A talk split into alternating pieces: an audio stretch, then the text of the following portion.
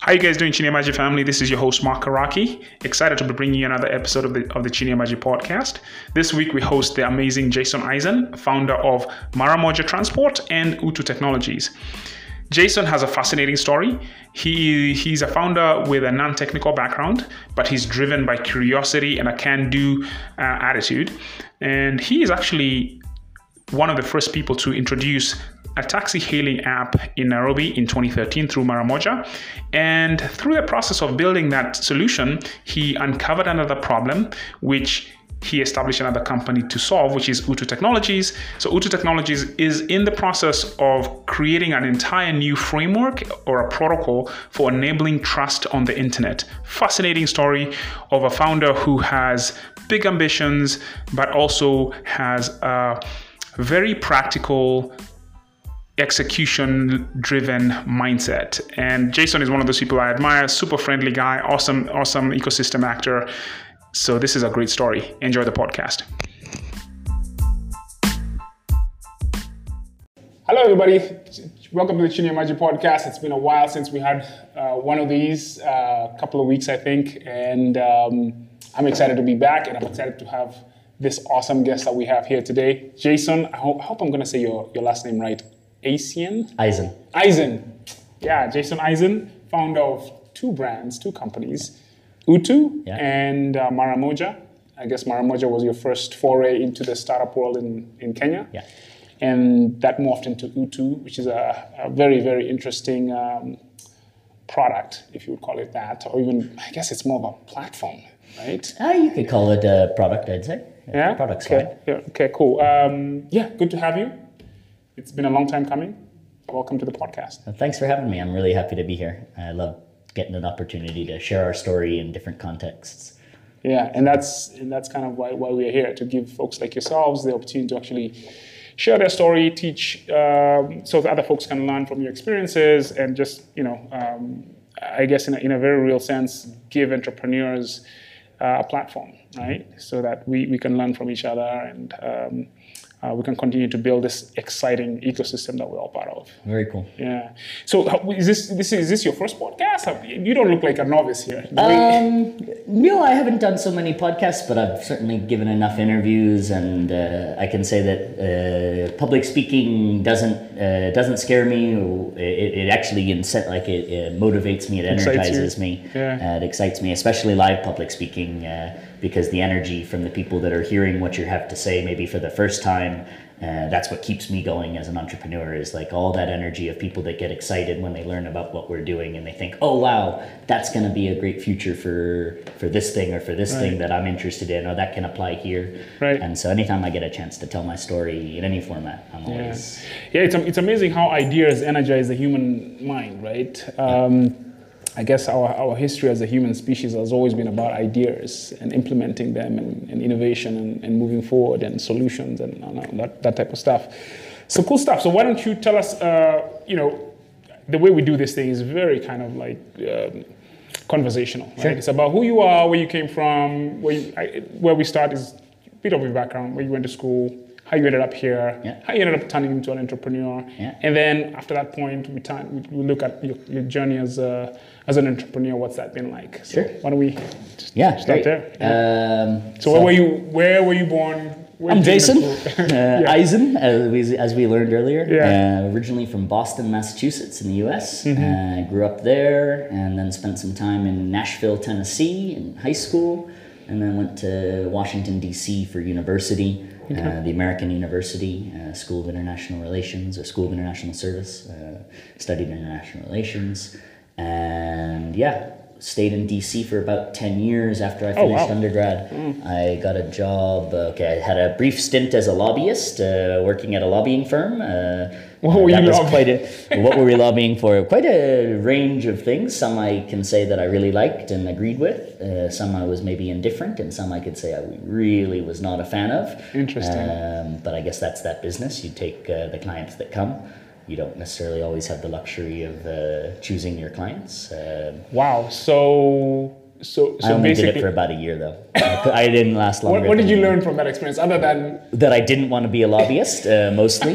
um, I also learned, I could say, uh, how the systems really work, right? Like Mm-hmm. um, how influence moves through a system, uh, that things are not what they seem on the surface. Totally. That the message that you're reading or consuming has been crafted through three layers of people. The statement somebody makes is forebode that's foreboding has been pre-written and planned with the other part. Like uh, this, every it's an orchestrated show.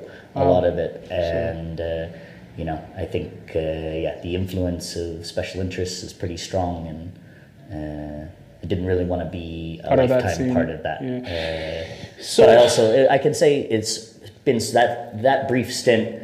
I can say I learned a tremendous amount from some of my seniors in that industry about uh, how to approach business. About one of my core principles in business is like uh, billing for value, not for time, uh, which is a lesson I learned there for sure right? um, but quite a few other things um, how to negotiate, how to uh, do a public campaign for advocacy, the importance of being engaged in government relations, and how the direct relationship between business and policy and that dynamic. So that was a fantastic foundation for things I've done later in my career, though I had no idea it would, would be anything that like way. that. Yeah. Wow, that's interesting. So, I mean, how would you characterize? And we'll just stay on this for one one more question. How would you characterize that special interest influence into the outcomes that happen and affect people's lives? And how would you juxtapose that against just outright corruption? Right? I mean, because is it is it cleaned over? Yeah, you I think we're talking about uh, two birds with different of like uh, similar colors, right? Uh, so system, lobbying systems are legalized forms of influence, right? Uh, corruption is influence. It's uh, using a mechanism that's not available to everybody because of a certain access to a person or capital Or to- power or or power information or uh, whatever. and lobbying in many ways has the same symptoms, but it's been uh, legalized and structured and tried in an effort to make it transparent. Um, yeah, I, I always laugh when people from the U.S. particularly come here and like really get bent out of shape about the corruption here, and I remind them that you know we, we just corrupt. legal we just legalized just our have, corruption. We just have a clean yeah. version of the same thing, right? Cleansed version of yeah. the same thing. But it, uh, the, the, the base of it is, is, is pretty rotten. There's actually a show on Netflix called Rotten, actually. I haven't seen it. I'm not a Yo, big uh, watcher. so this is stuff. actually um, really kind of uh, deep dive, uh, insightful documentary style show about largely different elements that im- impact people, but the, the food the food supply chain. There's one about um, uh, there was one about the sugar lobby okay. right? And the history of that, Okay. and how it even goes back to the Cu when when Castro took over from Cuba, and one of the biggest sugar farmers, industry guys, moved to Florida, and how that family has controlled that whole lobby in a crazy way, and the, the consequences of that in terms of just the health care, how it has impacted the health of the country.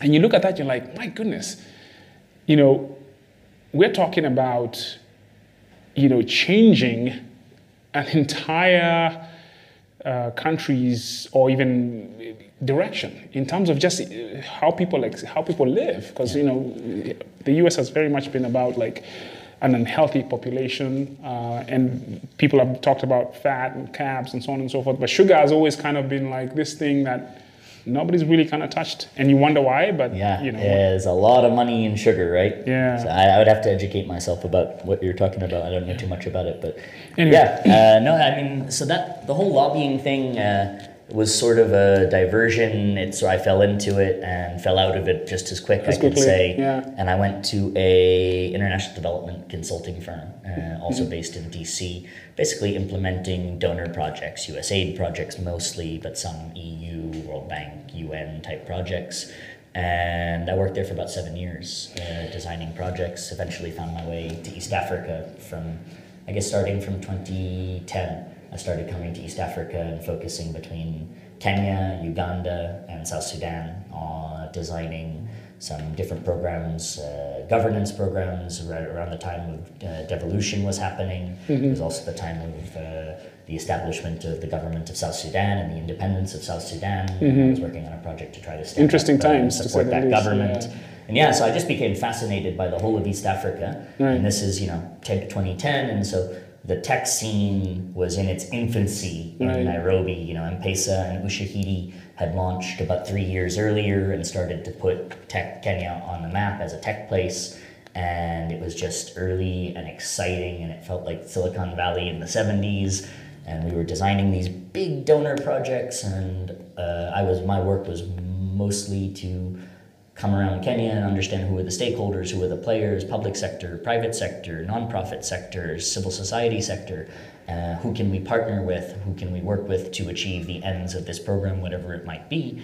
And in many cases, it was innovative small startups that we were wanting to partner with because they, we thought they were more clever in how they were delivering kind of important services. And I yeah, I became pretty excited by the whole scene here and fascinated by it. And so after one particular trip here, November 2012, I'd already been coming for some time and spending a lot of time in the region. I knew I loved Kenya. Um, I just had this idea after a number of really terrible experiences with taxis. Uh, I had every bad experience with Give, a taxi. give us some, give us at least one or two stories. Oh gosh. Uh, okay, so there was a taxi driver that uh, had dropped us off for a meeting somewhere in Kiambu, uh, in a very rural place uh, for a meeting, and came back from the meeting and he was just totally drunk. He couldn't even sit up in the driver's seat of the taxi. He was falling out of the chair.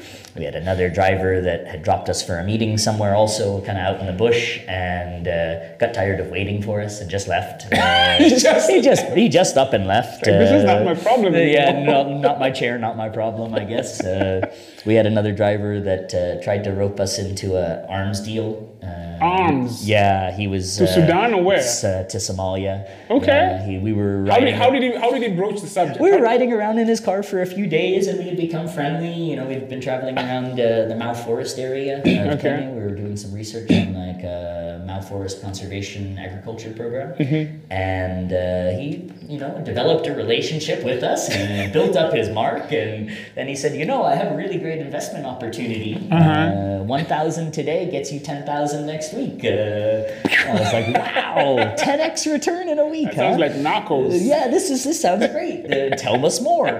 And then it finally comes out that there was some weapons in Somalia. So anyway, we had a lot of interesting Very interesting. experiences. and uh, this is, mind you, this is November 2012. And Right, so wow. the day I fly back from Kenya to DC, uh, where I was living, I landed in DC and I took seven different types of tech-powered transport all in the same day. Uh, the day I landed, I took an Uber, Mm-hmm. Uber. a car to go, a bike share, the Metro app, the bus app, Waze for traffic, and so on. And that night I was sitting at home and I realized, oh my God, two years ago, not one of these things Existed. existed. And now I'm using seven in a day like it's nothing. And I thought about how unbelievably transformational that was in how I moved around my city as Right. somebody who didn't have a car. Right. And then I thought back to Nairobi, where we had this amazing tech ecosystem, and we had all of these challenges in transport. Because it turns out all these stories that I had, Everybody else. turns out everybody else had a lot A of common, similar yeah. stories. Uh, and I put these two things together, and that night I was sitting at home and I couldn't stop thinking about all of these things together. Two months later, I quit my fancy consulting job, moved to Nairobi to start what would become at the time uh, the first taxi app anywhere in Africa. Uh, this was Maramoja. This is pre Uber entry. This was pr- uh, Uber was a small company back then. Uh, again, we're talking when I, I I came to Kenya first on March first, twenty thirteen. Four days, three days before Uhuru got elected for the first time. Everybody else was leaving Kenya, and I was coming. Uh, Interesting. flights were cheap. Uh, Coming in, right? yeah, exactly. So uh, Uber was only in maybe uh, think like five, six cities in the U.S. and maybe one or two cities internationally. I think uh, in Europe Mm-hmm. uh, at the time when I came here, uh, and then it was maybe about three months after I got here. I think it was June 2013 that they announced that they had raised their Series A round from Google, like 250 something million dollars. That was really their first big raise. So Uber wasn't even uh, the A meaningful kind the of yeah. Goliath that we know it to be yeah, today. very different. It's amazing how Early days. it's amazing how that has changed so fast, right? That's seven years ago Yeah. or six. Uh, seven. Uh, well, yeah, we're talking Six seven years ago. Yeah, yeah, wow. Okay, so so you you, you you quit your safety net kind of environment because there's nothing that says entrepreneurship about anything that you were doing. No, no, I didn't really even realize I was an entrepreneur. Or, I don't know what I, I don't know how much I even knew what it meant to be an entrepreneur. You know, I think in the U.S. and in many other places, we're presented a very narrow path of op- of like options for our life, and we're presented that narrow path of options as if it's a very broad path of options. Hmm. It's like you could be a lawyer or a dentist or a doctor or an accountant, or you could be anything you want as long as, As it long involves it's going to a four-year university, getting a professional degree, and then wearing a suit to an office.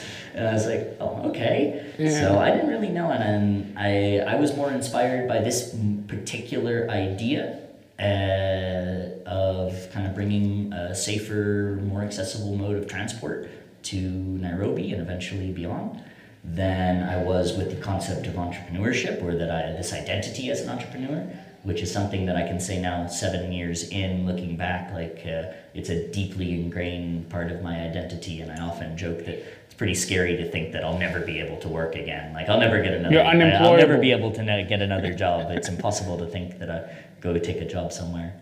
Wow. So I'm a, so I'm always fascinated by by by that dynamic, right? Like, so I, I guess when you were making that move, what did it mean to you? What what what were you trying to? What itch were you trying to scratch? You know, uh, so I had spent, like I said, about seven years in this consulting firm, and mostly my role in that firm was business development uh, Okay. and program design. So I would spend months uh, putting together a program, designing a project, the interventions, the team, the partners, with a group, with a team, not all by myself, of course, but uh, a group of us would do this. And then if we happened to win the contract, we would then hand it over to an implementation team.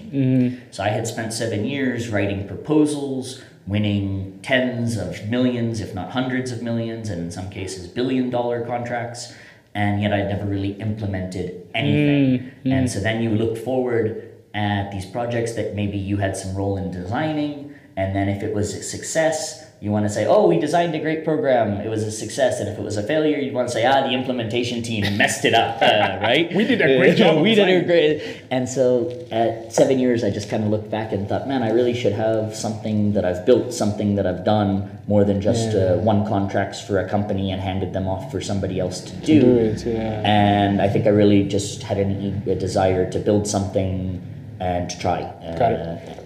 Yeah, and this one particular idea, I don't know why it grabbed me so hard the way it did, but it did. And I just went with that. It's interesting. So you're trying to solve a problem that was your own problem in a very real sense, at least in this part of the world. Yeah. In this version of your existence. Yeah, absolutely. So what happens? You, you, show up in Nairobi. What was the first thing you did? Because you don't have a tech background. No, I didn't have a tech background. Uh, that's quite a running joke in our company that uh, use small words around Jason. Uh, um, but I nor did I have an entrepreneurship background, nor did I have a transportation background. I had a background in like looking at, a, at any given problem I was presented with. Being a curious human being. being very curious and being very passionate about pretty much anything that I take on. Awesome. And so once I once you point me in a direction or I point myself in a direction, it's pretty hard to stop me from moving forward in that direction and it doesn't really matter what Tenacity, obstacles you'll throw in my way. Yeah. I'm not someone uh, I I have a deep passion for mountain climbing, and I can't say that in any time I've ever been on the side of a mountain that I've ever thought, hmm, maybe I should just turn back. It got it got hard here. Maybe I should just give up and turn back. Like, uh, so anyway, we I, I came and we set up uh, kind of this initial version of a taxi app. We tried to take this to market. I found a, So I who's, a- who's the we? Did yeah, you- so I had a local partner, a guy uh, who had invited me out here to kind of do this with me. Uh, He was already living here running a business, and he ended up kind of really messing me over. Uh, I was living with him, uh, staying at his house, Wow. and he disappeared out of the country immediately after I got here. He told me, "Oh, I have to go and take care of some business outside the country," and then stopped returning my phone calls. And then I came home one day and found the locks changed on the house that I was staying. in. Are you kidding me? And so I ended up partnering with one of his young employees, a really bright young uh, technologist, uh, Kenyan guy. What kind of business was he in before? It was a logistics business. Uh, Oh, okay. Yeah. Um, but one of his young employees uh, ended up, uh, who I had already been talking about the project with, uh, decided that he and I, uh, we would pursue it together. And at the same time, I met a Russian lady, a Belarusian lady, uh, who was here traveling, and she also became very quickly part of the whole scene. So from early days, it was myself, this guy Motley Steven, of, of uh, and this lady Paulina, uh, me, Stephen Kamani, and Paulina from early days uh, that started this out. And we were pushing, and essentially, I can't, uh, to be honest, we were just trying to build like Uber for Kenya, Uber for Africa. Right. And we didn't really have any innovative hook or anything that we were doing terribly different. We just thought we'll do it here, right? Right. And over the course of probably the first six months, we realized that was a really fundamentally flawed proposition. Uh, that the problem Uber was solving was a California problem, and the problem we had here was not the same problem. So nobody at the time, I think back 2012, uh, 2013, had the problem how do I get a taxi? Everybody had the problem how do I get a taxi that I trust? I had, and everybody was tending to do this the same way. We would go around and ask hundreds of people, "Hey, we have some mock-ups, so would you use this app to get a taxi?" And they'd say the same thing. Why would I use your app? I have my guy. What do you mean you have your guy? Oh, anytime I need a ride, I I, have my guy. I call Benson. He's just stay, he stays just by my house. Well, what if you're not at your house? You're you're at your work. Oh, well, I have a different a guy called David who's based near my work. I was like, okay, well, what if David doesn't answer the phone? Oh, or, or what if he's not available? Oh, well, then he sends his friend Patrick, and I, anyone that David sends me, I'll trust. Wow. Oh, interesting. Well, what about if David doesn't even answer the phone at all? Oh, well, then I call my sister, who also works in that area, and she sends me her guy. He's called Samson.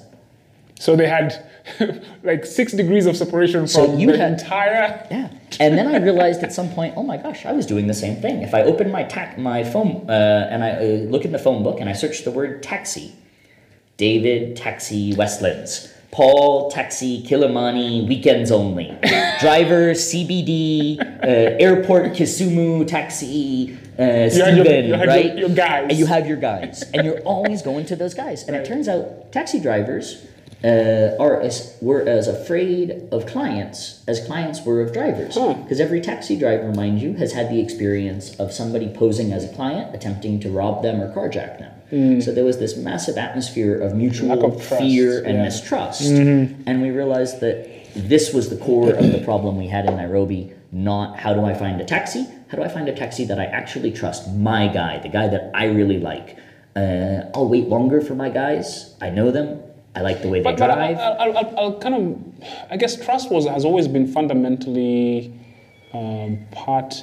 It's weird because at the same time, yeah, I, I, I kind of kind of agree with you because when people started using the apps in California, the trust factor thing wasn't too much of a consideration. I think I think there was a little bit of hesitance, if I remember correctly, where people were like, "So I'm getting into your personal car." There was some of that, yeah. but it wasn't as as maybe a big of a leap. So there's some. I think there's some. There's a few things driving that, and one is that in the markets where these products first came into being, there's high levels of institutional trust. Right. And so you assume if somebody has a driver's license and a insurance sticker and they are driving for a big company or any company, A big company, yeah. That's where the there's, trust is. There's an implication or there's an uh, assumption of due diligence that's been Exactly. done and trust that's afforded to that. Right. And there's also like we have very strong, you know, credentialing systems, and so all of that is generally considered like um, not a barrier for many people. But now, if you actually look, the majority of people don't think like that. If you look at sharing economy globally, there's no sharing economy platform, whether Uber or Airbnb or any other globally, that has crossed the chasm into the majority of users. In select markets, yes, okay, fine. In San Francisco, maybe uh, uh, they've crossed the chasm Uber into the majority, but uh, most markets, it's still hovering around the high teens percentage adoption, 20% adoption. It's not even in the, major- the early majority, let alone the late majority. And why is that? Because the majority of people still think it's pretty crazy to get into a car with a random person or to let a random person stay in your spare room or to stay in theirs. I would, okay, the spare room thing for sure. Um, in the in the I would kind of want to unpack that a little bit. Sure. And maybe there's not even a conversation about about that. Um, when you measure, right, adoption penetration, Yeah. what are you really measuring? What are you really measuring? Are you People measuring the, the, those the entire addressable market? Are you measuring, and what's the addressable market? Is it transport? Is it people who are, can actually afford to actually use a taxi? I- And I think maybe in different cultures, it might have different depth because of all these other things we're talking about, right? Institutional and so on and so forth. So I I don't know. Like it seems like And your point is fair. Uh, sorry, go ahead. it, it just seems like the this app-driven transportation thing is is quite entrenched and people have accepted it, right? Whoever is going to use Certain people. transport, right, around the world, I, would- I would be I would be very curious to see which market are people who can sti- who still use taxis if it's not being regulated by the government in terms of you cannot are, are not using an app, right? I would be very curious if like, they can afford to take a taxi and if the option is available. Are they not? I would be I'd be surprised if that's actually I mean, if just look, uh, just as you travel around the world and go to different cities, it's not like you don't see taxis anymore. You do, You still yeah. see them, so and they I still have who's business, using who's right? using who's using those taxis. I'm curious. a this is lot of people. This is the this is my That's point. weird, Is for because us for us deep inside the tech world, there there it feels like these That's are universally adopted technologies, but they are not. Go outside Nairobi and ask how many Kenyans are using a taxi app. Even if you go to Mombasa, if you go to Kisumu, where we operate in those places, but the percentages of people in biggest in the biggest capital cities Interesting. and among certain populations, penetration is high. But as you say, like out of what group? Out of the total universe of people? Out of uh, so even if we leave alone the statistics, because I can't quote you the methodology of any of those numbers uh, off the top of my head, and we just go by anecdote uh, and by our own internal data as a taxi app. Uh, I can tell you anecdotally, uh, we have countless incidences of this story. I was using Uber or I was using Bolt, uh, and I would get a driver that I liked on one day, and the next day I'd get a terrible driver. The next day I'd get a good driver, so I took his number, and now I call him directly.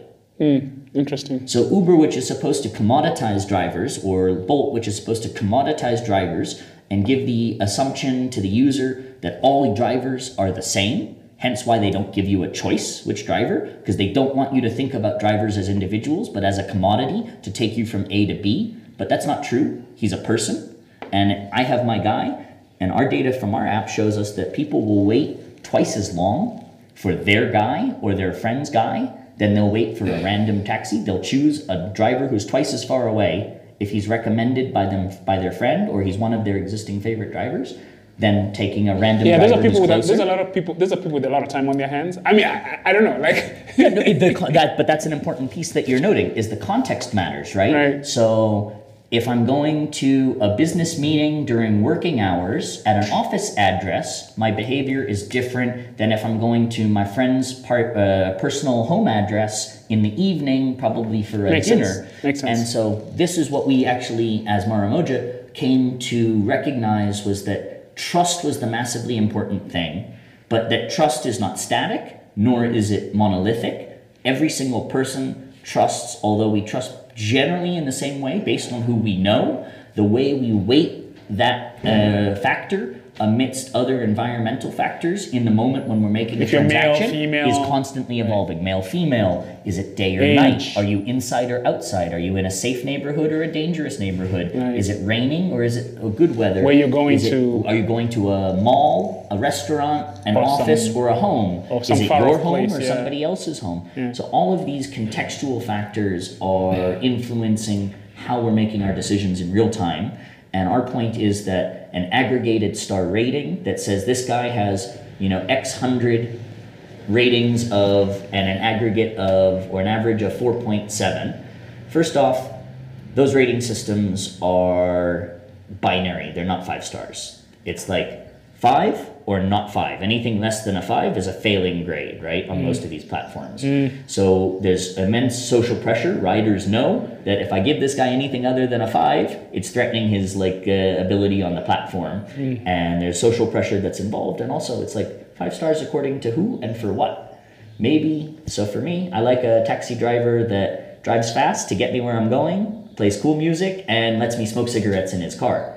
And for somebody else, that's a one star taxi. You're that crazy right? passenger, yeah. That's a one star. For me, that's five. Right. So the question is when we're looking at star ratings, aggregation removes all the nuance and context and hmm. purpose and intent of evaluating quality. And so we don't know why it was given five stars or who it was and what their values and preferences were. So we wanted to move to a system of trust that is much more reflective of how we trust in the real world based on descriptive factors that we actually can uh, have some insight about more than just cure, like aggregated averages of ratings. So essentially, you layered tech on top of the existing context around which people leverage transportation from a Exactly. So we took that core concept of a taxi app and we said if the driver is not a commodity but a person, our job is to help the passenger identify the person that's going to be the best driver for them in this particular moment.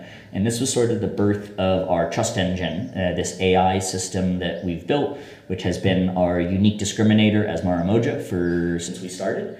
And it also then formed the foundation of what has become Utu Technologies, which is our effort to take this trust infrastructure, this trust engine that we built, and offer it as trust infrastructure as a service to platforms in every other sector of the sharing economy. Because taxi and mobility is not the only sector where trust is important. If you think about trust as really a form of infrastructure or currency that underlies any transaction that you're doing, so we realized that the idea that every single platform right now has to build their trust infrastructure themselves, their recommendations engine, their feedback yeah. mechanisms, and they're usually done as afterthoughts because it's not their core product.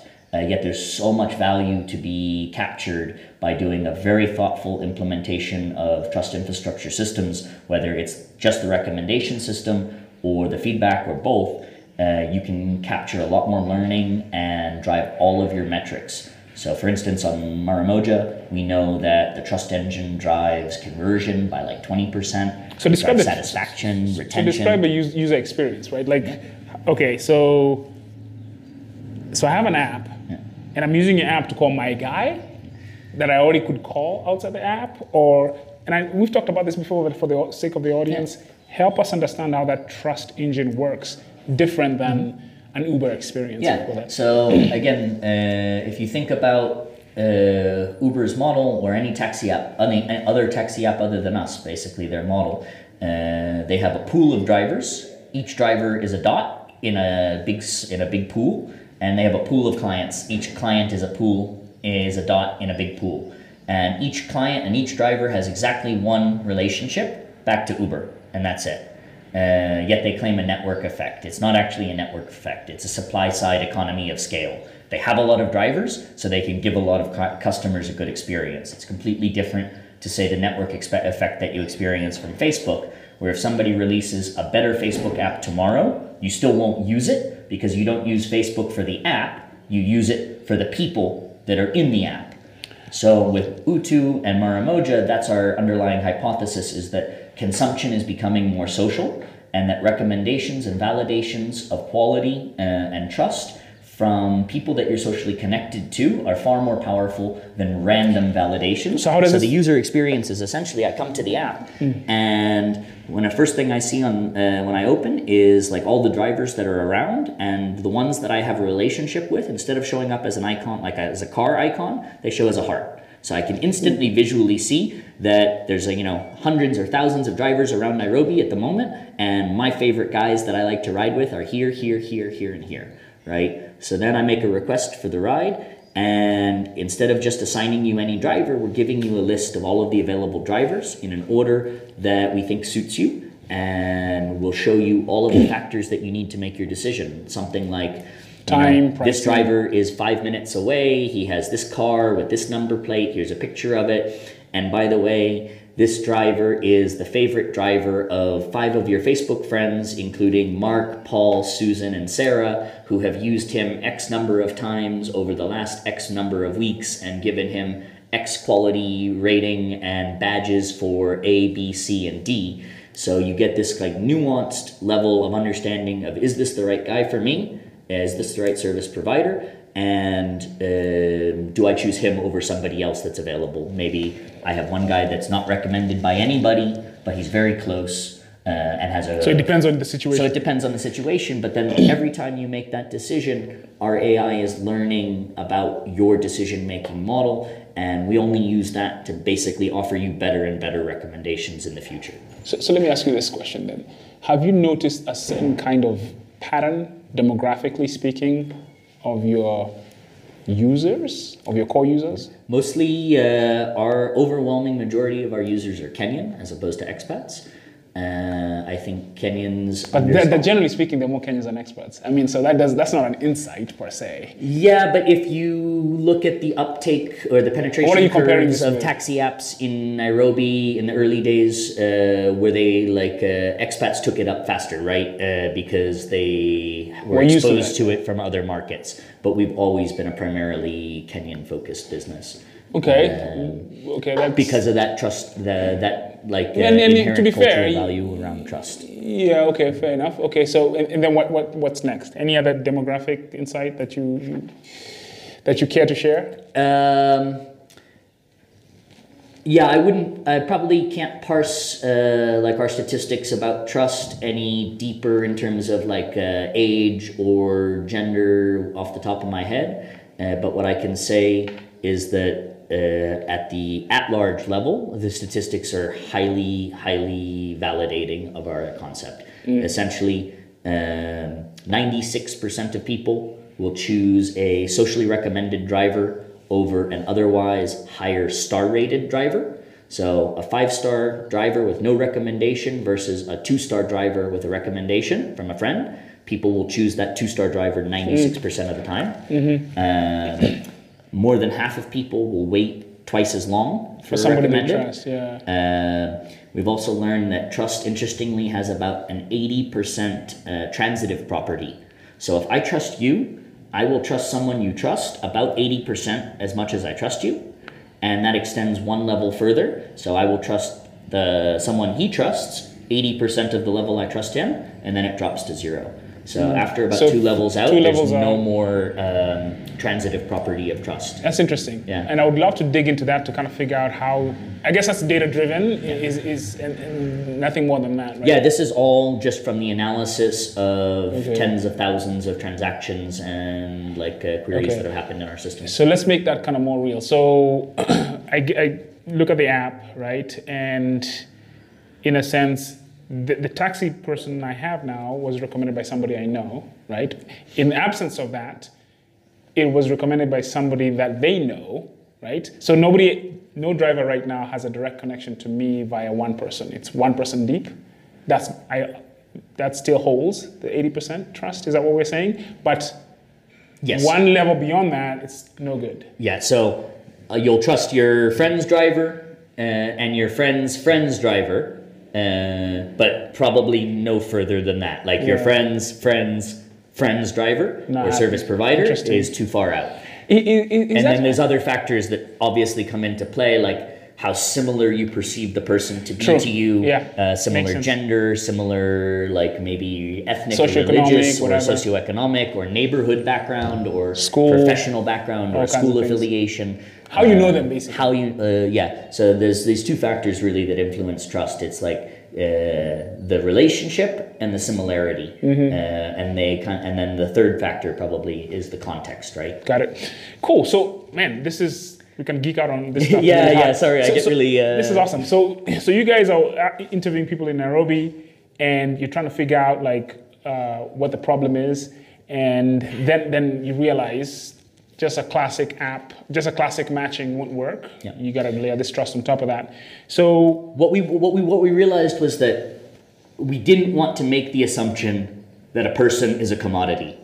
People are people, and there's no other place where you're asked to go and buy a service where you're just assigned the person who's going to be providing that service for you. You always get a choice. And if you have a choice, we also need to provide you with the best information possible To make a decision. your choice. And mm-hmm. that became our mission. Like, how can we not place ourselves at the center of trust? We don't, we don't claim to have a prescriptive algorithm that defines a universal trust metric and then we score you against it and you can be like a 9 out of 10 or a 10 out of 10. No. There's only our effort to understand how you, Mark, think about trust and how can which information can we give you as an individual at this exact moment trying to get this exact service what's the best information we can show you to help you make a confident decision that's really what uh, utu is the that's the heart of utu and what we're trying to do So you've got three people uh, at the company at this time when you're doing your market research, right? yeah oh this is yeah way back yeah Way back, yeah. and so you you realize we need to build something else, um, or we need to build this Yeah. unique thing. yeah What was the process like? If you can just kind of give us five minutes of the journey. we had no idea how to build it. Uh, we had absolutely no idea. Okay, remember, I'm not a technical. You're not a I'm not a tech guy. Was- was it Russian? Uh, she's a designer. She's a designer, and and uh, the Kenyan guy. What was his is, name? Uh, Stephen Steven, Uh, uh-huh. Kimani. He had just graduated from uh, uni in computer science. Had finished an internship at Google. Super bright. But we're talking about some pretty hardcore, hardcore, uh. AI work here. Right, right. We had no idea how to do this, uh, really, even what it entailed. was even AI so much of a us. thing then? It was coming. Uh, it was early stage, right? Okay. Uh, it was just starting to be like uh, the like the next uh, frontier, and we basically, without knowing how we were going to build this, we knew we had stumbled on something very, very important uh, in this concept of like changing the way digital trust works and something quite foundational. So I can say even from that first six months of Maramoja, we already had the glimmer of Utu in our eye. Uh, just when we realized, okay, it's really about trust. If it's about trust, it's not just about taxi. Uh, trust will uh, taxi will be the foray into trust, and that will take us everywhere. And so we've been thinking about that from very early on, but again, we had no idea how to build it. But we did have the foresight to go and try and protect the IP. Uh, so we started filing but, a patent. But you didn't uh, have. How did you get to IP? so, so we it was through this process of trying to uh, understand what we would need to file the IP that we then actually met quite randomly the guy who would become our co-founder and CTO, uh, Dr. Bastian Blankenberg, who uh, serendipity and coincidence. There's not enough words to describe how it happened, but it just so happened that Bastian had just moved to Kenya uh, from Germany. He had finished his PhD in essentially AI for trust. Wow. Uh, and his industry experience was about seven years working in transportation software. So literally, You could not script You could not stack. You could stack every single engineer, computer scientist in the world on their head, and there wouldn't be a better person to lead technology at Utu than Bastian. But this, And he just happened to move to Kenya because he had married a Kenyan lady, and they had decided to make their life here. okay, so Bastian sounds like the guy who should have been going in the opposite direction, right? He should have been going to Silicon Valley, right?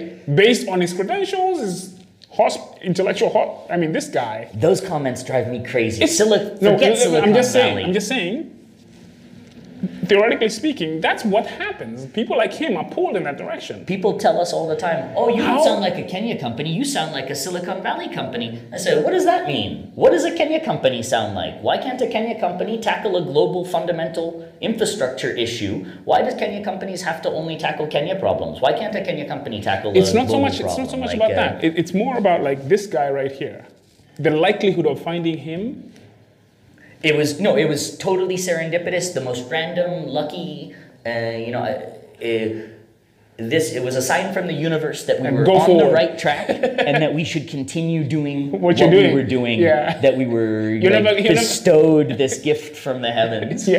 Uh, he's gonna laugh when he hears me talking about him like this. Uh, but in fact, uh, Phenomenal. he you know, uh, I don't. We would not. There's no way we would still exist as a company. There's no way we would ever gotten the patent that we got. Uh, or be. How did that meeting happen? What were you?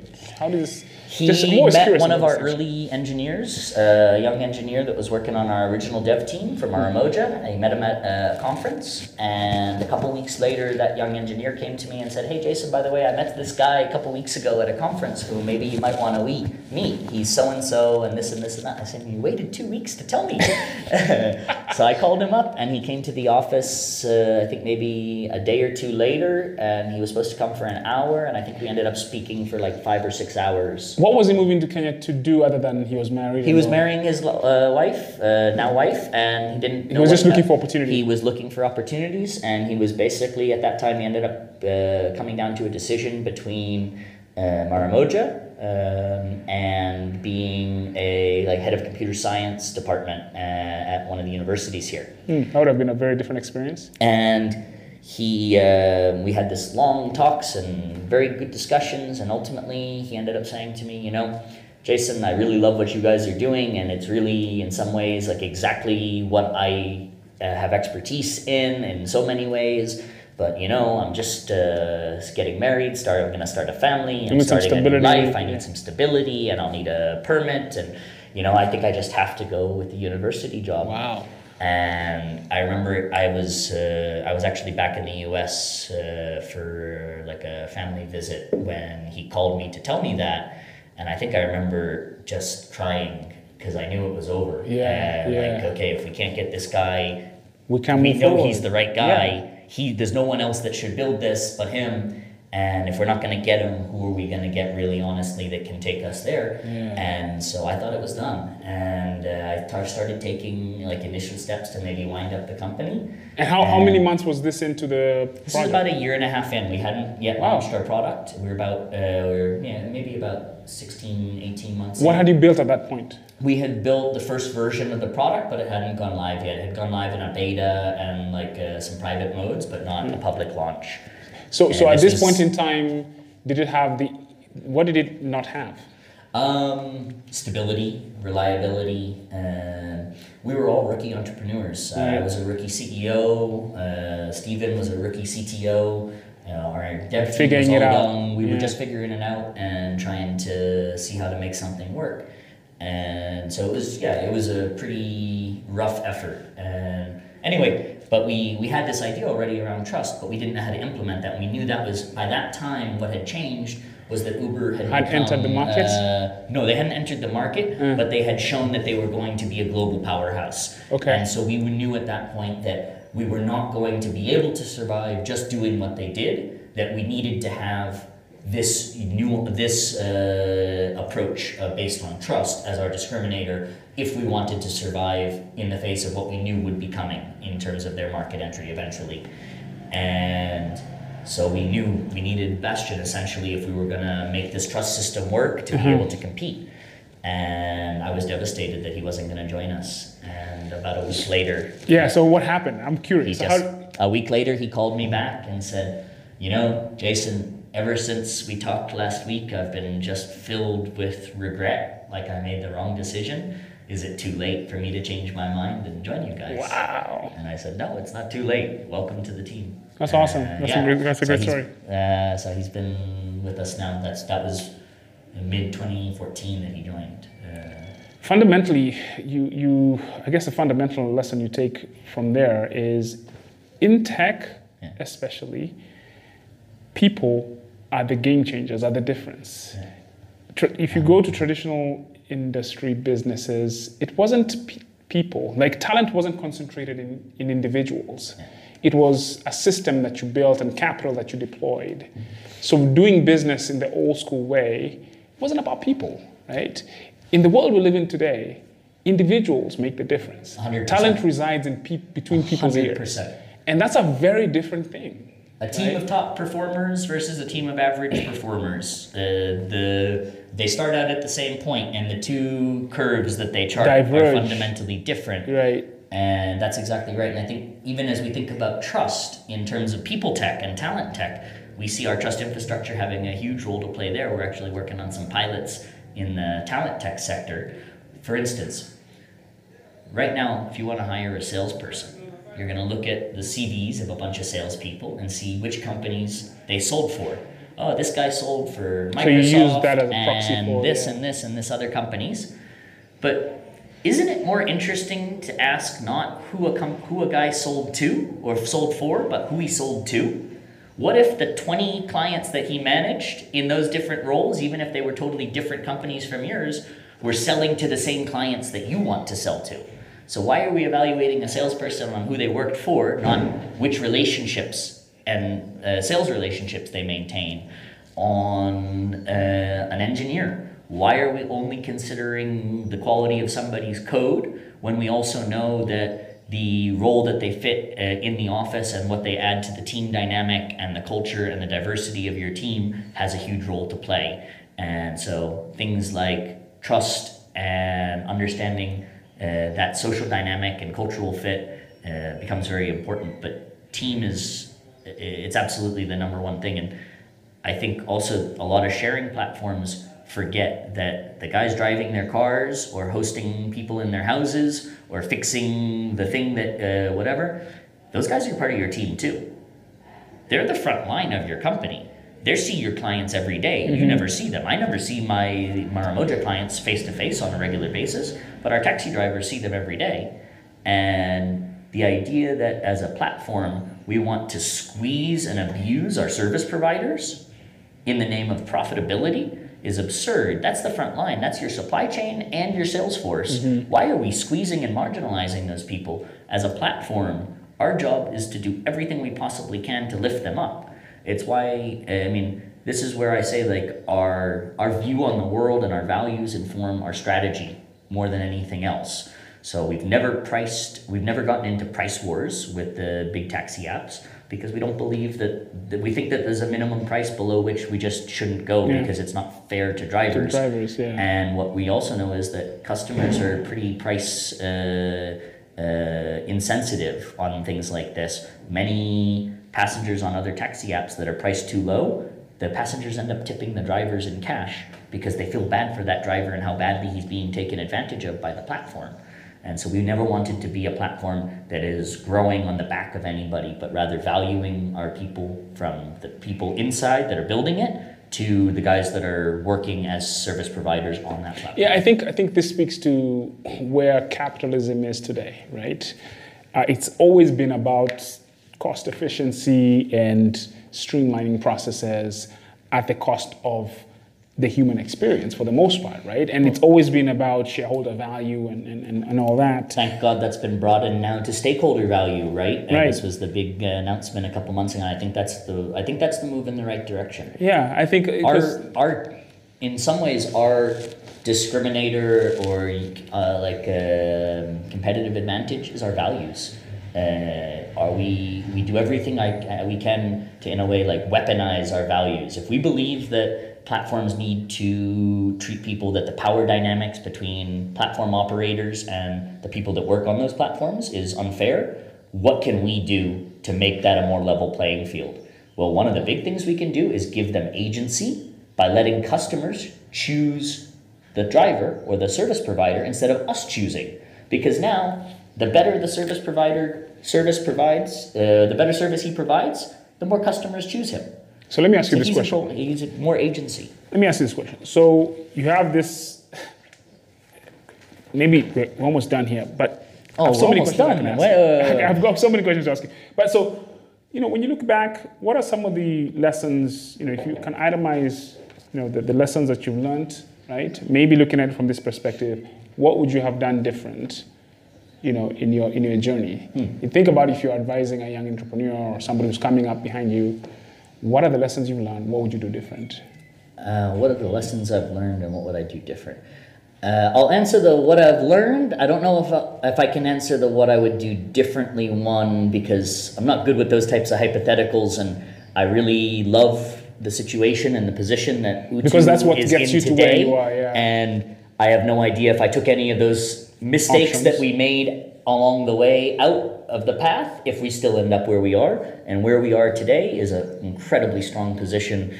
I mean, having gotten major investments from leading global investors like SoftBank and Zeroth AI and Eternity Ventures. So SoftBank is one of your. SoftBank's on our cap table. There's uh, they have an early stage but- fund called DeepCore. Okay, because I was wondering, they don't play. Yeah, no, the no. So people think about the Vision Fund, but they have other funds. So they have an early stage fund called DeepCore. We're actually their first African investment.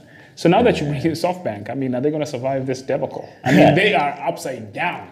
No, I think uh, you know Masayoshi. And there's no way for you to know that. to No, there's no way for me to know that. But I, what I do know is that the guys and ladies that run uh, this organization and everybody that I've interacted with from that organization has been top tier.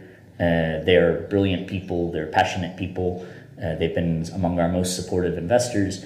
I uh, he doesn't think I don't think Masayoshi-san thinks in quarters. I think he thinks in centuries, uh, and I don't. I think in the it'll take many years for the results uh, or for the outcome of this situation to be actually determined whether this was a wise move or not. Yeah, you know, I mean, But I, I, if I were a betting man, I my chips are on SoftBank to. I mean, look, you, you look at this situation and you've got to be actually, you, you've got to just, it, it's like this. Do, do we sometimes, do people sometimes lose touch with reality? Like, because, you know, we could, the, the problem with entrepreneurship is sometimes the storytelling just be, takes, you know, there's, there's this, uh, I read somewhere where when people are talking, right, when people are addressing a crowd, when you're in the crowd, people's minds stop thinking. Yeah. Like when I'm listening to a story, we stop being, our mind just freezes and just is absorbed into this thing. So our critical thinking pathways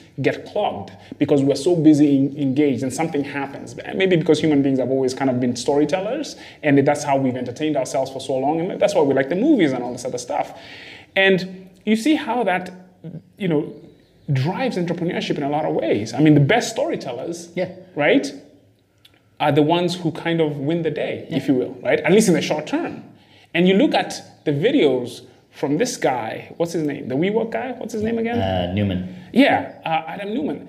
This dude was like a he could sell ice to the Eskimos, as they say. I mean, he was he's talented dude in terms of just being able to to cultivate this. He was almost like a like a I don't know uh, what- a cult leader, if you will, right? And he kind of behaved that way too. and so you look at that and you're like, okay, if if these guys who are like you say the best of the best, cream of the crop, right? And maybe they're one of the men making the decision. If they could be taken for that ride, that's scary. Yeah. Um, I don't know how much I'll comment on it on that specifically, but I would say that I think WeWork. Uh, I don't think any of the books are closed on WeWork, and I think actually there's a strong chance that they make a very strong comeback under a much better set of Dude, leadership. they, they have $47 billion of obligations in, their, in, in real estate, which is what they do, right? They're underwater, right? That, that company Yeah. is probably going to be wound up. I mean, I don't know. I'm not an expert, but dude, it, these things are common sense. Sometimes I think we, we let's just be real in, in life, right? Because at the end of the day, it's about one plus one equals two. It's math, right? And even if you have a long time horizon, we're gonna be dead by then. You know what I mean? Like, who cares about 100 years from now? Anyway, we're kind of getting off track here. and I'm not putting you on the spot no, because I care. investors. no, I care. there- Uh, I care about hundred years from now, and in fact, I think more entrepreneurs should care about hundred years from now. Like, uh, you in know, Kenya, you can you, you can only care about you know we live in Africa, man. You know, so in New York they can care about 100 years from now.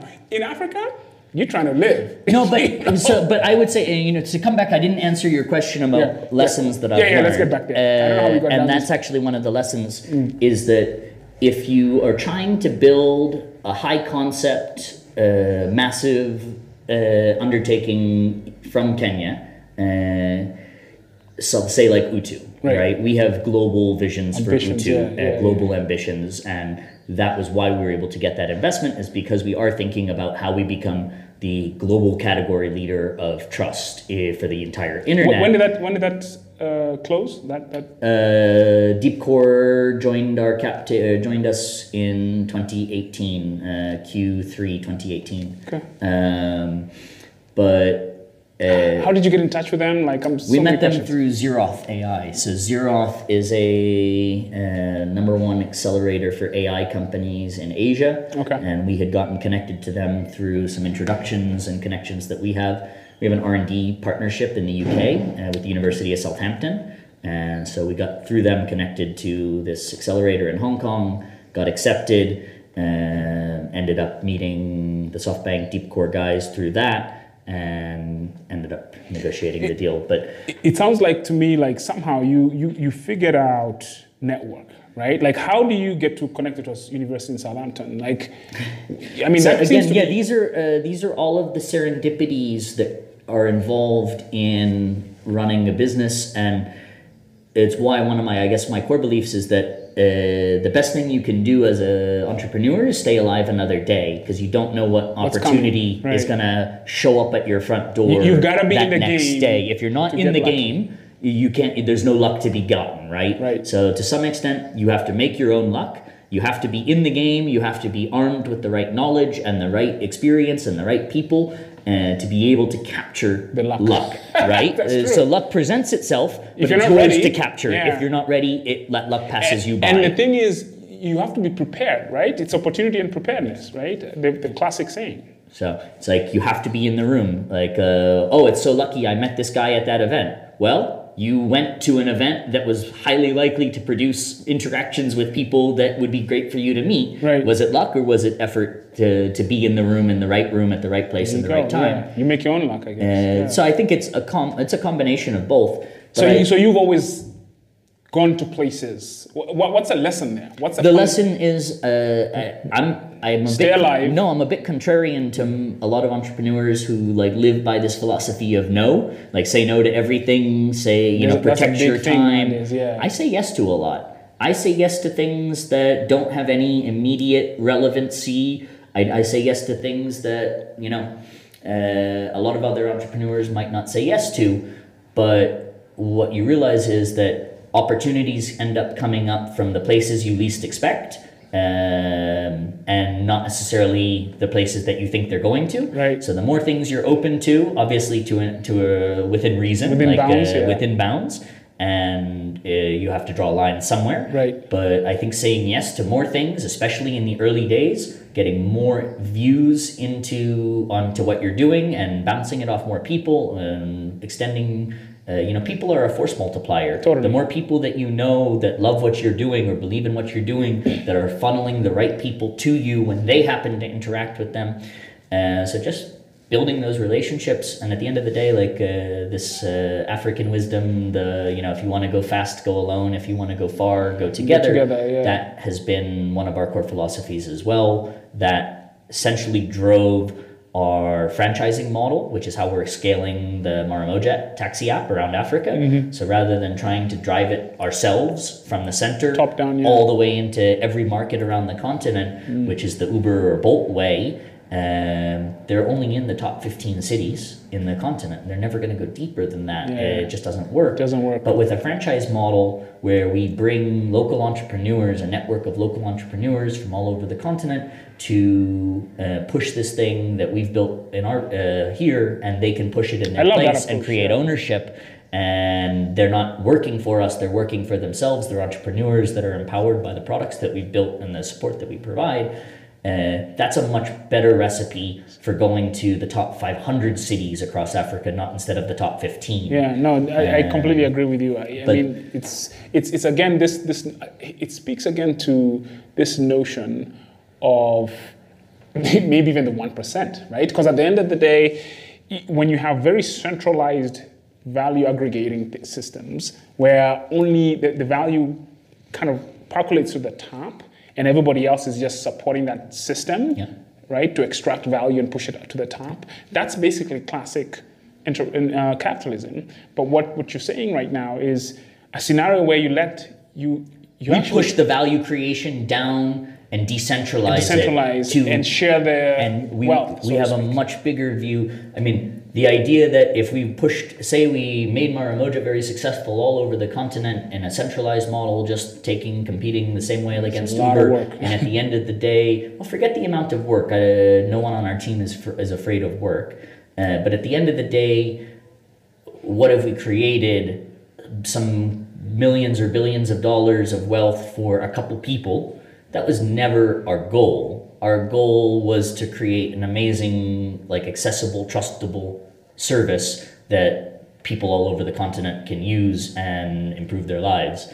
So the idea that doing that through a network of entrepreneurs that when we reach that same level of success instead of all that wealth and value being concentrated in the hands of three or four people that it's across a network of 500 600 uh, franchisees across the continent maybe beyond uh, and that maybe an exit in that scenario how many millionaires do we generate across me- the continent that are reinvesting in Right. their local markets Right, and I guess you have to at some level exit because you have investors, but sometimes that's even. but there's a the lot of different ways of exiting That's right true, and that, that's Uh, that's why I'm getting with that. You know, it's it's this notion that people have been shown this narrow Yeah. path to to outcome, and that business is about profit. So if you're going to make a profit over time, there's other ways people can actually, you know, quote unquote exit or Absolutely. liquidate their their positions. right? Absolutely. So, um, but yeah, and and so fundamentally lessons learned.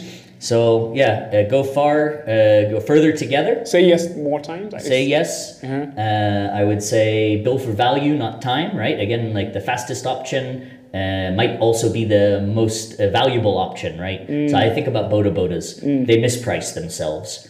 Uh, if I'm late, Boda Boda is the only thing that gets to me my get me to my meeting on time, Right. But yet it's also the cheaper option than a taxi. right. So in many cases, uh, guys price based on like how they see themselves, not how the market sees them. But it's not. Is it Uh, them who prices, or is it the? I guess if it's if it outside That's not a perfect example. Yeah. Uh, and there's another. If I if we had more time, I would give another deeper But example. Let's go into the specifics. so say yes more, more, Yeah. but within bounds. Yeah. Don't be everywhere, right? But be open to the world, Yeah. right? Be open to serendipity. Yeah. Go places.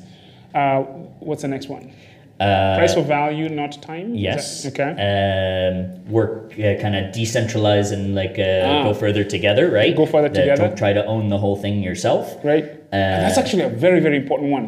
That's a Uh, very important uh, one. to me, it's probably the most important one. Uh, and then I would say if you, uh, again, weaponize your values, if you have strong values, live them and make them like find a way to live those values through how or how you run your business. Um, and then, yeah, the day you quit is the day before you succeed. I love that statement. I love that statement. And before we wrap up here, you know, before we got on, the, we started the podcast. You mentioned that you, you've known a couple of people that are that are leaving. You know, Yeah. long-standing entrepreneurs Yeah. who, who are leaving the country. Um, what's that about? Um, you know, uh, everybody has their own reasons, and I can't speculate on what's uh, internally driving them.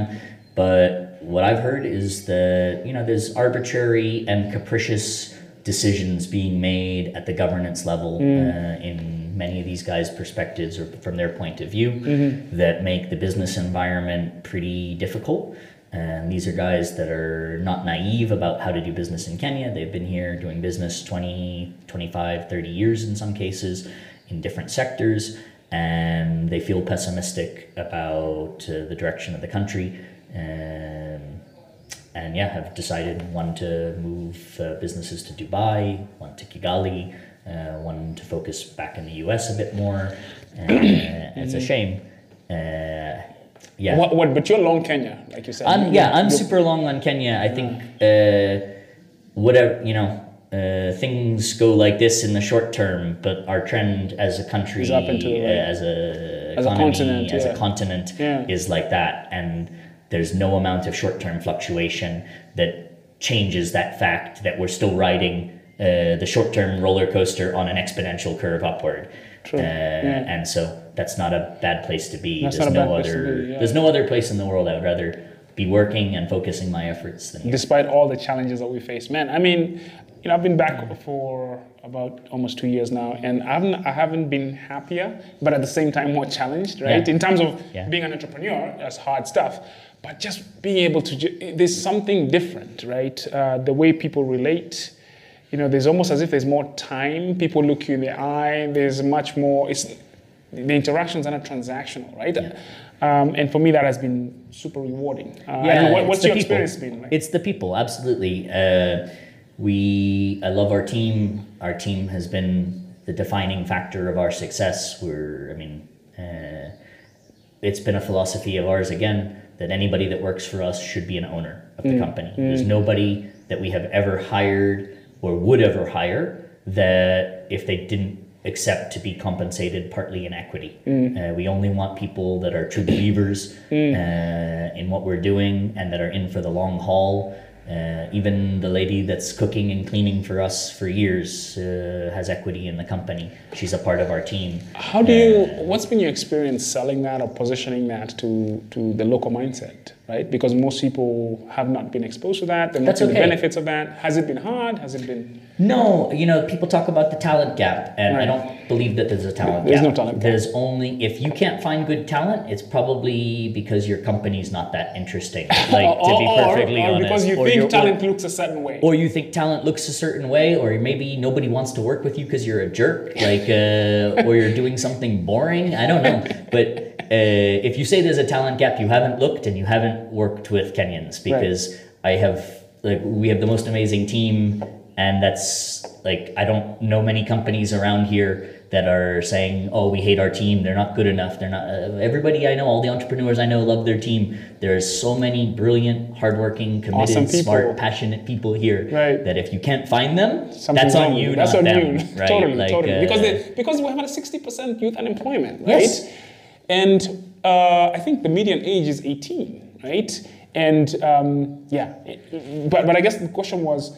Have people been readily accepting that notion that the ownership, uh, you know, how, how has that negotiation been? Has it been like tech take less for, for equity? What's that been like? What's that mix been like? You know, um, it's been mixed. Yeah, there are certainly a couple people that maybe we've wanted over the years that wanted only salary, and They we, were not interested We politely equity. walked away. Yeah. Uh, it's just not a good fit for us. Got it. They probably could have been a great employee, but this for us is really important. We want everybody that works for us to want to, own the company to buy in, because to yeah. us that's an implication. That is. An implication that they also believe in our future as much as we believe, and we're all, our incentives are aligned. So I would say that, but then I would uh, to come back to the point I was getting to earlier um, about if you're trying to build something really big, a big vision, uh, something maybe that's not been done elsewhere, uh, that's not a copy paste with a twist, uh, which is what investors here seem to like a lot. But you're doing something totally original that's not been tried you are not going to be able to get these big speculative multi-million tre- two three digit million dollar valuations that a company can get in California Sure. for a big speculative play like that even if you're the best salesman visionary you know Adam Neumann type in the world you have to earn every bit of your valuation. And so it means that if you are planning to make money from data and like uh, deep tech in the long term and that's your goal you better have a immediate term, Short-term. a short term, and a midterm revenue strategy that is going to get you to that point. Right. Because you're not gonna find guys that will give you a hundred million dollar valuation and To load you with swing- ten million dollars Right. to swing for the fences. Right. You gotta earn your For way there. many, many years. So that's yeah. been our story, right? Uh, Yeah. Maramoja birthed into Utu. Maramoja still runs and generates revenue that helps us pay for the future of Utu. Along the way, we set up Utu House as a co-working space. Why? Because it's strategically valuable for us to be near other AI and blockchain projects around Nairobi, and it generates some short-term revenue for us. And so we, it's building the foundations and a solid business if you are trying to pursue that big goal, not just thinking that. Uh, okay, we're going to make money from data in five, seven years, So and we're going to get somebody there. to give us twenty million dollars to get there. That's not going to happen. No, I mean your execution has been excellent in terms of just how the conditions on the ground require you to be, right? And um, yeah, I, I think I believe that you'll tell a very amazing story in five to ten years, right? This Utu thing, the, when you, when I saw your the deck you, you sent to me the first Yeah. time, I was like, what the heck? Who is this guy and why is he here? Because those stories don't come out of here in general, but I'm wrong because they do, Yeah. right? Fundamentally, Yeah. I think what you're building with this trust platform.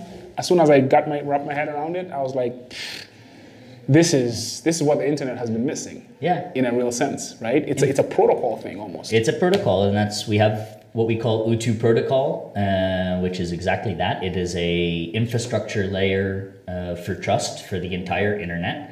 Uh, it's based on decentralized ledgers, so people can actually own their data, feel safe and secure in controlling their data, how people access it, who accesses it, whether they can access it, in which way, and if they're compensated for that access, and things like this. So this idea of trust, yeah, has just permeated, and kind of we're on this uh, pretty epic mission to bridge the gap between how we trust in the real world and how we're asked to trust online. At the end of the day, I think the powerful technologies are the ones that embrace our humanity rather Totally. than try to replace it. And if we can bring a much more human model to digital trust, uh, something that really hasn't been innovated on since the mid 90s when eBay came out with like five star ratings and open reviews. And we've kind of been going with like a good enough approach since then. Um, but we think that there's a global multi billion dollar opportunity to essentially make the internet a safer, more trusted place to gather, work, share, trade, do business. early days. live. Early days. It's early days. Still early days. We got a long way to go. Thank you so much for coming. Thanks. Uh, I think we need to do another another one because Yeah. we didn't even get into your, your Yeah, we haven't. Uh, like I said, I talk too much, man. You'll have to contain me. no, but yeah, thank you so much for coming. It's been great, and um, yeah, that's pretty much it for now. Thanks a lot, Mark. cheers Cheers. Cheers, everybody.